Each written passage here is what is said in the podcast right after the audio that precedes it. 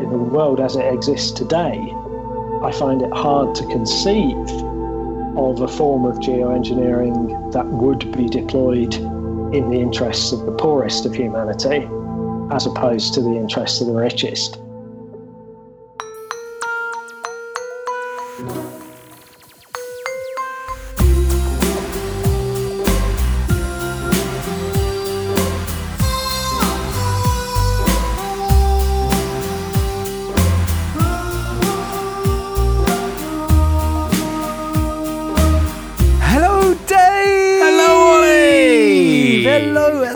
Welcome to Sustainababble 73. 73.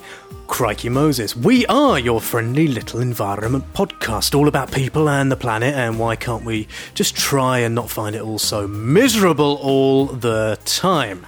And what have we got coming up this week? Oh, well, Dave, we have got an exceptionally undesirable podcast this week. We are going to be talking about the undesirable consequences of filling the planet full of aerosols and ash and, all sorts of things where you try and figure it out so that the carbon gets sucked out of the air and all of that. We're going to be talking about the undesirable and unholy alliance between some mountain walkers in Scotland and some gamekeepers who want to take all the trees out of everywhere. And we're going to be talking about an undesirable object that made its way into the Australian Parliament, and I will say no more.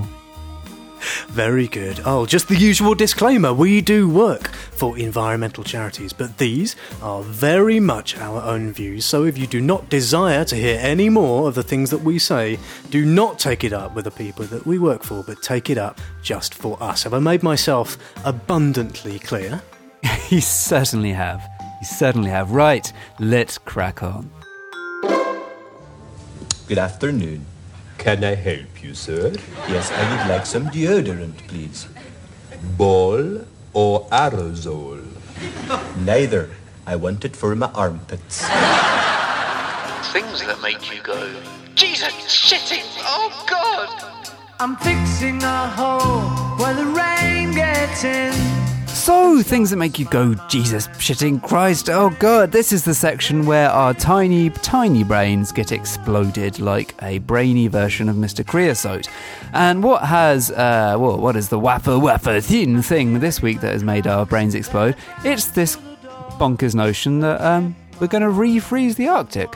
Apparently. Well, it seems like a good idea. Go back and listen to episode 66, where we talked to Icy Mark about why there is no Arctic left anymore. And that made us go, Jesus, shit on Christ as well, I seem to remember. It did. Well, and glad you mentioned Icy Mark, because he was a clever sciencey person. And we, therefore, went to speak to another clever sciencey person to tell us all about this bonkers plan and whether it is, in fact, bonkers, but also to tell us, in general, what geoengineering is, what fiddling around with the planet is really going to do. So this is us chatting to the wonderful Duncan McLaren, who is a researcher at the Lancaster Environment Centre, and it's us asking him what on earth is going on.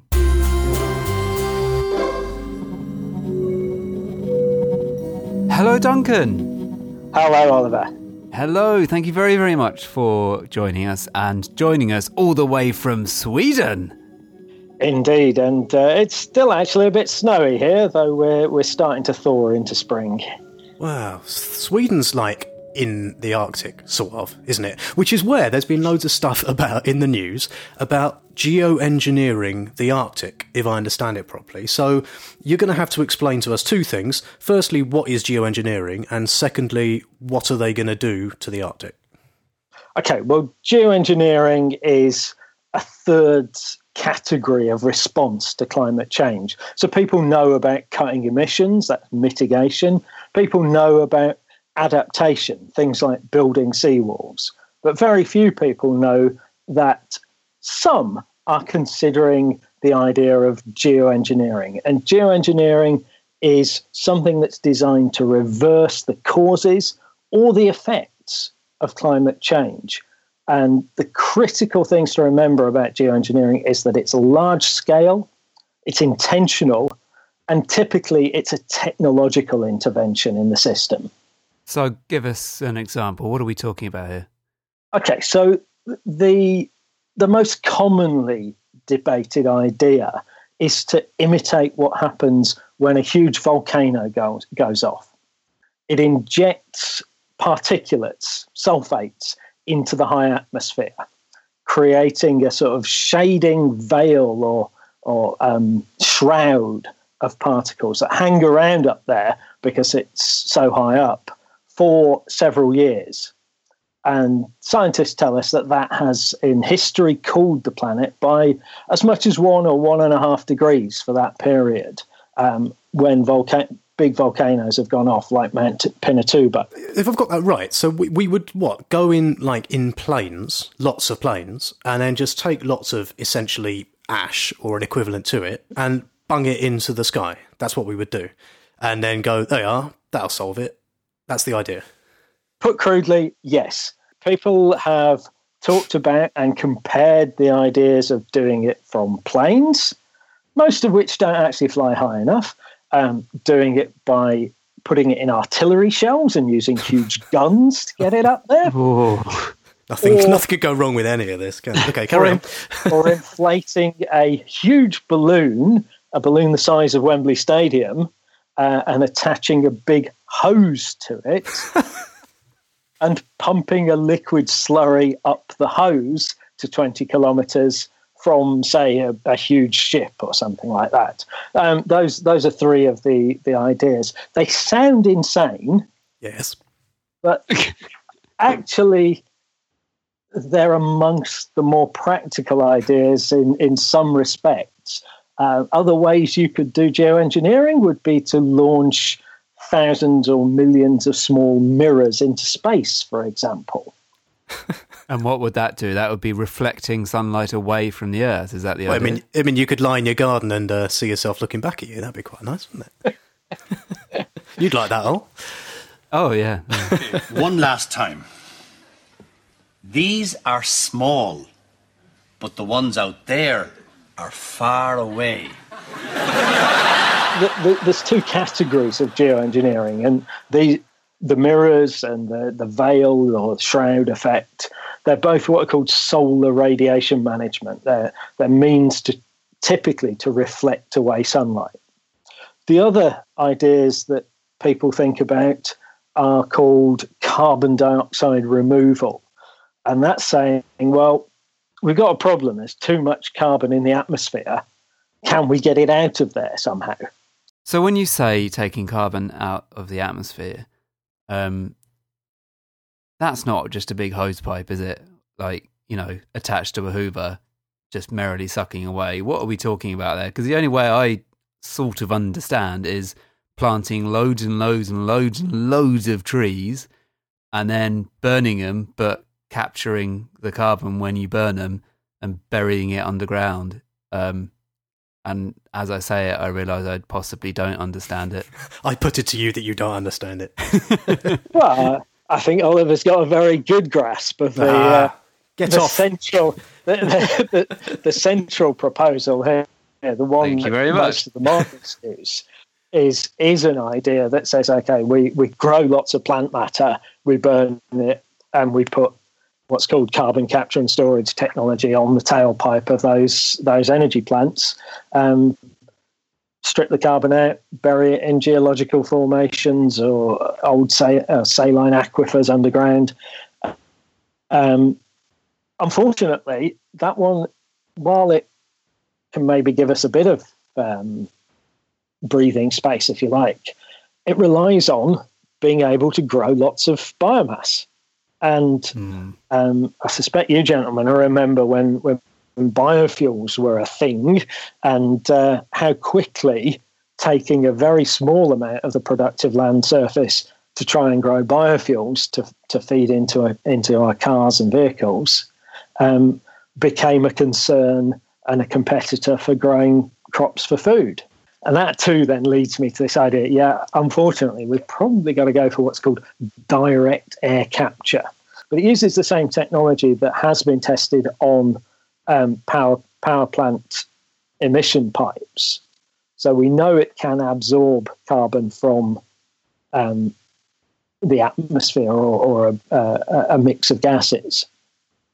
But you'd need literally millions of these devices.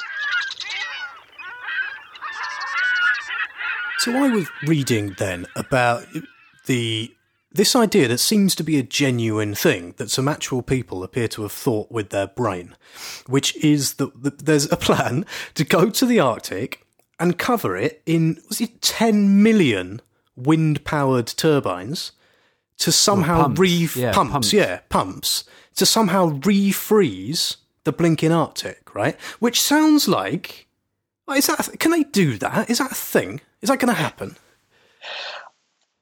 I'd be very surprised if that happened, but I've heard the idea before, and I think I have to take a couple of steps back, because the reason people think that's a good idea or something like that would be a good idea is because they're really worried about what might happen if the Arctic completely unfreezes, becomes open water. So if the Arctic's open water, it becomes a dark surface, and that absorbs more heat. And people are worried that there could be 2 or 3 unpleasant feedback effects. That if the Arctic gets warmer, then the permafrost around it, the frozen lands around it, would unfreeze. And that would release a lot of a very potent greenhouse gas called methane. And even worse, possibly that methane that's held in big ice deposits under the ocean might unfreeze. And ideas like this one of pumping the water onto the top of the ice so that it would freeze and thicken up the ice. That's geoengineering. It doesn't even affect the global temperature. All it does is protect against this one particular, or these 2 particular effects of the Arctic unfreezing.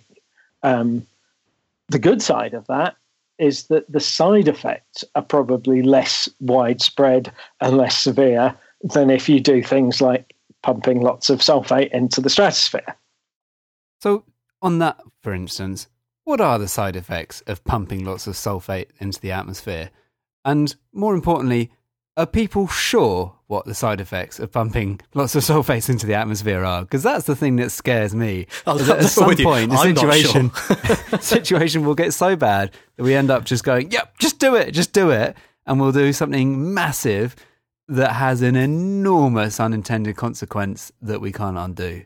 The climate models have been built over years, and they've been slowly improved in ways that makes them better and better at modelling the effects of having more carbon dioxide in the atmosphere. There's been very little work done to tune them, to improve their sensitivity to things like the sulfate concentration of the stratosphere. And as a result, most of the modelling is done by just sort of reaching into the model and turning down the sun. Oh, it's as crude as it seems. Uh-huh. So the models are very uncertain about what would happen to rainfall and what would happen to regional climates. All they can really tell us is globally, yes, we could probably reduce the average temperature. The models, when scientists tweak them carefully, seem to suggest, oh yeah, we could do this in a way that would make almost everyone better off. But that implies not only that we know how much of this particulate to put in the stratosphere, but that we are somehow able to distribute it across the latitudes in the way we think is best, that we're able to distribute it across seasons, that we put it up in the Northern Hemisphere summer and the Southern Hemisphere summer and not in the opposite seasons and so on. And this is where I think a lot of the modelers have got themselves into cloud cuckoo land, that they have these imagined technologies, imagined ways of controlling them. And they've also imagined that we can monitor what's going on well enough to get a feedback loop to tell us what we should do the next year in time to do it. Yeah. And These things are all imaginary at the moment. Are you saying the debates are not even worth having at the moment because we know so little about how it would work? I think debates about deployment are definitely not worth having. We shouldn't be considering doing this for real. Debates about researching it better, improving the knowledge base, make a lot of sense, as long as we can protect against the idea that some mad orange politician isn't going to grab the idea and say, well, that justifies not doing the mitigation, because then it would be a problem. It'd be a problem for everyone, because imagine this scenario that, you know, oh yeah, this stuff we can get this this technology ready in 10 or 15 years, and then it'll cool the planet by 3 degrees, 4 degrees. So we can go on digging up fossil fuels, building pipelines. We can sweat out the coal plant assets and the coal mines that we've built. Isn't that all good for the economy? Great. Let's save some money that we can spend on this in the future. And then it proves that we can't control this technology. We've stacked up another 20 years emissions, and we've discovered that we can't control it with geoengineering. That's my nightmare scenario. That, to be frank, is what most worries me about geoengineering. That in the world as it exists today, I find it hard to conceive of a form of geoengineering that would be deployed in the interests of the poorest of humanity, as opposed to the interests of the richest. Even these carbon capture ones, if those are deployed as a way to make it easier to go on extracting fossil fuels, that we say, oh yeah, in decades' time we're going to suck this back, then again, we seem to slip into using geoengineering to sustain a whole set of neoliberal injustices that could be tackled if we take a radical approach to mitigation and say, well, actually, the way we deal with this is by cutting the emissions of the richest.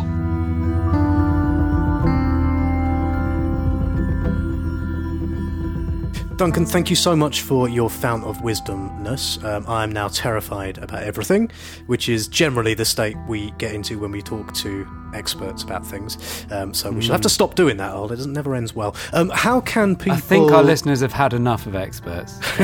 That's why they started listening to us in the first place. How can people get in touch with you, Duncan, follow what you're up to, and learn more about all of this crazy stuff?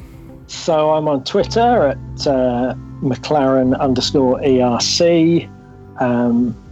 That's probably the best place to find me. I am also, for more academic types, on academia.edu and ResearchGate, two sort of academic interfaces where people can find papers that I've written and so forth.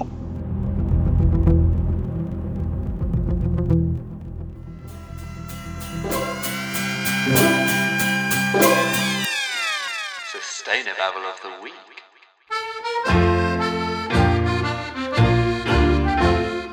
Show me a reeling below me Loch Maree.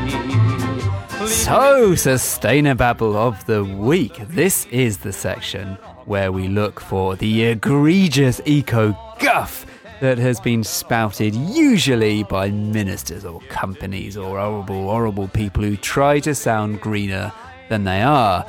Who has been guffing this week, Dave? Well, this is a seamless link.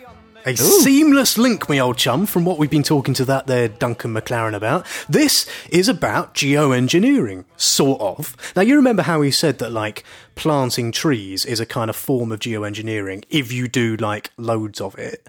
Yeah. So that's basically what's been proposed up in that there Scotland, which is north of Watford.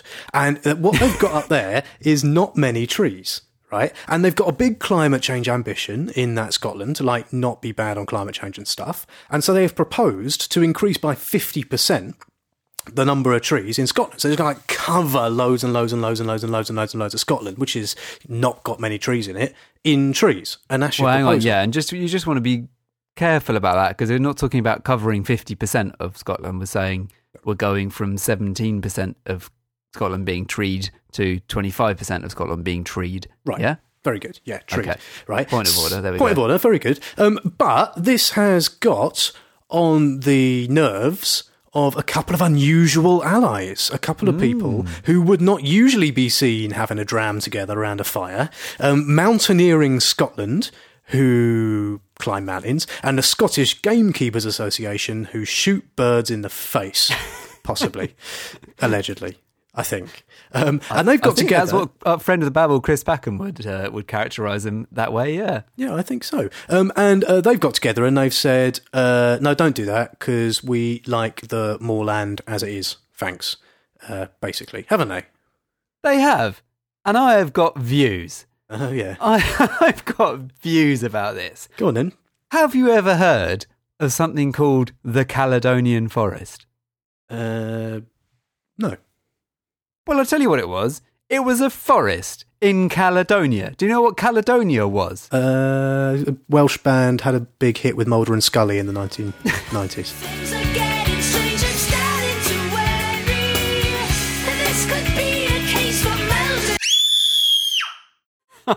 Nice.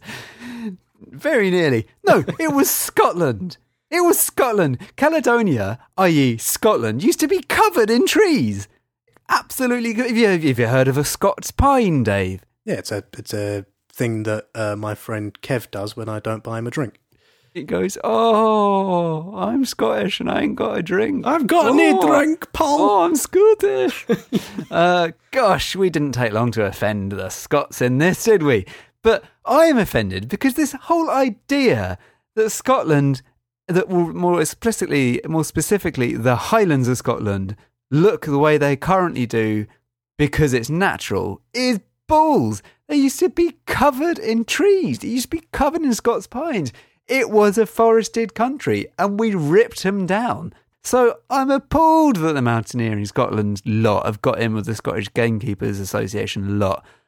I'm appalled. I'm shocked and appalled, and I'm going to write a strongly worded letter to somebody. Right, that's it. Get out of my house. Your pardon? You heard? No, I didn't. Well, I'm not saying something like that twice, young man. Well, I can't do anything about it then, can I? Well, you don't need to write a strongly worded letter, Al, because you have a podcast in which to strongly word yourself, and you're not thinking about the tourists. And that's what they're worried about. They're worried about the tourists. Where's Arabella? Arabella, you live in Scotland, don't you? Yes, I do! So can you tell us, Arabella, please, why they what their argument is for why we shouldn't plant loads of trees in Scotland? Our concern is whether adequate weight is being given to the significant changes this will have on the landscape of Scotland, and in particular the dramatic open views and vistas which have come to signify to the outside world that which is unique about our country. There you are, you see, Ol. You're not thinking about the tourists. Tourists come to Scotland because the outside world, which is dramatically open and has views and vistas, is unique about Scotland. So that's why people come there. And you're being ridiculous, and that's going to affect all the tourist industry, and nobody will climb them mountains. Well, the outside world as it currently looks. Yes, that's the point.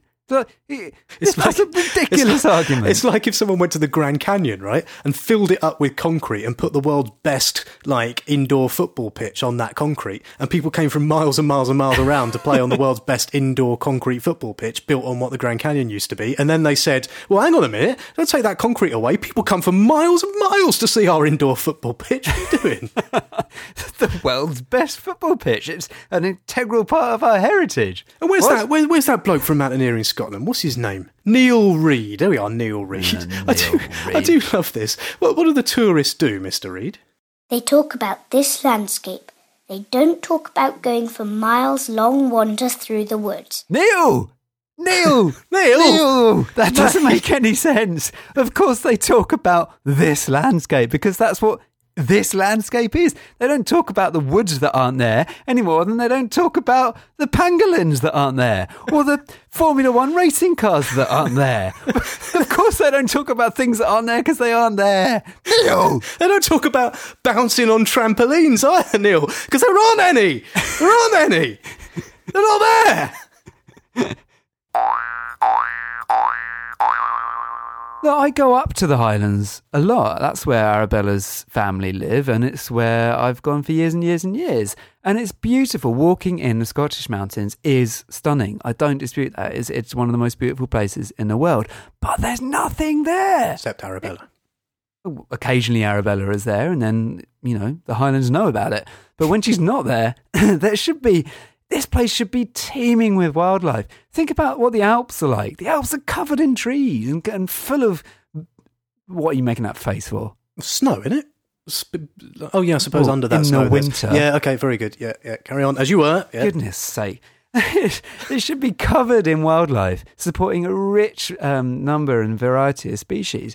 But it isn't, because people in tweed suits, mainly, have decided to keep lots of deer on it, that nibble all the trees, and other things to make sure that there are just a few grouses you can shoot in the face. It's an artificial landscape, and it is bizarre how little life there is there.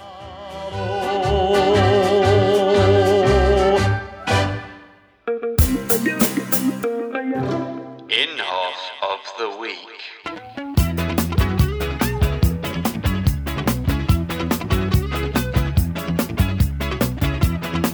So, in-Hop time. This is the section named after a senator in America who is a snowball-wielding idiot. And amazingly, thanks to one of our lovely listeners, Josh, we have news this week of another idiot who wields something completely different. Yeah. He's going... In-Hop Corner. Who is the idiot this week? Well, you should probably be an anti-In-Hop, really, technically, even though he was being an In-Hop by being an anti-In-Hop. So I'm not sure whether, like, if an In-Hop is being an anti-In-Hop. Oh, because he's doing the opposite of In-Hop. I see, yeah. Right, yeah. Because In-Hop was waving a snowball around. This guy was waving a lump of coal around. He's a guy called Scott Morrison, who is an Australian politician, which means he probably sits in the front row and drinks beer and belches and swears a lot. And he was basically, the point he was making... Well, have a listen to this. Speaker, this is coal. Don't be afraid. Don't be scared. The Treasurer knows the rule on crops. It's coal. It was dug up by men and women who work and live in the electorates of those who sit opposite. Yeah, so that's what he was doing. He was basically going, we need more coal. Coal is good. And here's some coal. Here's what it is, actual coal. And then the Speaker went to him, put that down, so he put it down. But that's basically the Speaker went to him. You're a grown adult human yes. in a parliament. Stop waving around coal, you idiot. Oh, God, this is just pathetic. This is pathetic because this is all about political point scoring, wasn't it? Because there's been blackouts in an area that is predominantly powered by renewables. I think that's what we're talking about, isn't it? So he comes in here and goes, see? See? Blackouts, you don't get out of coal.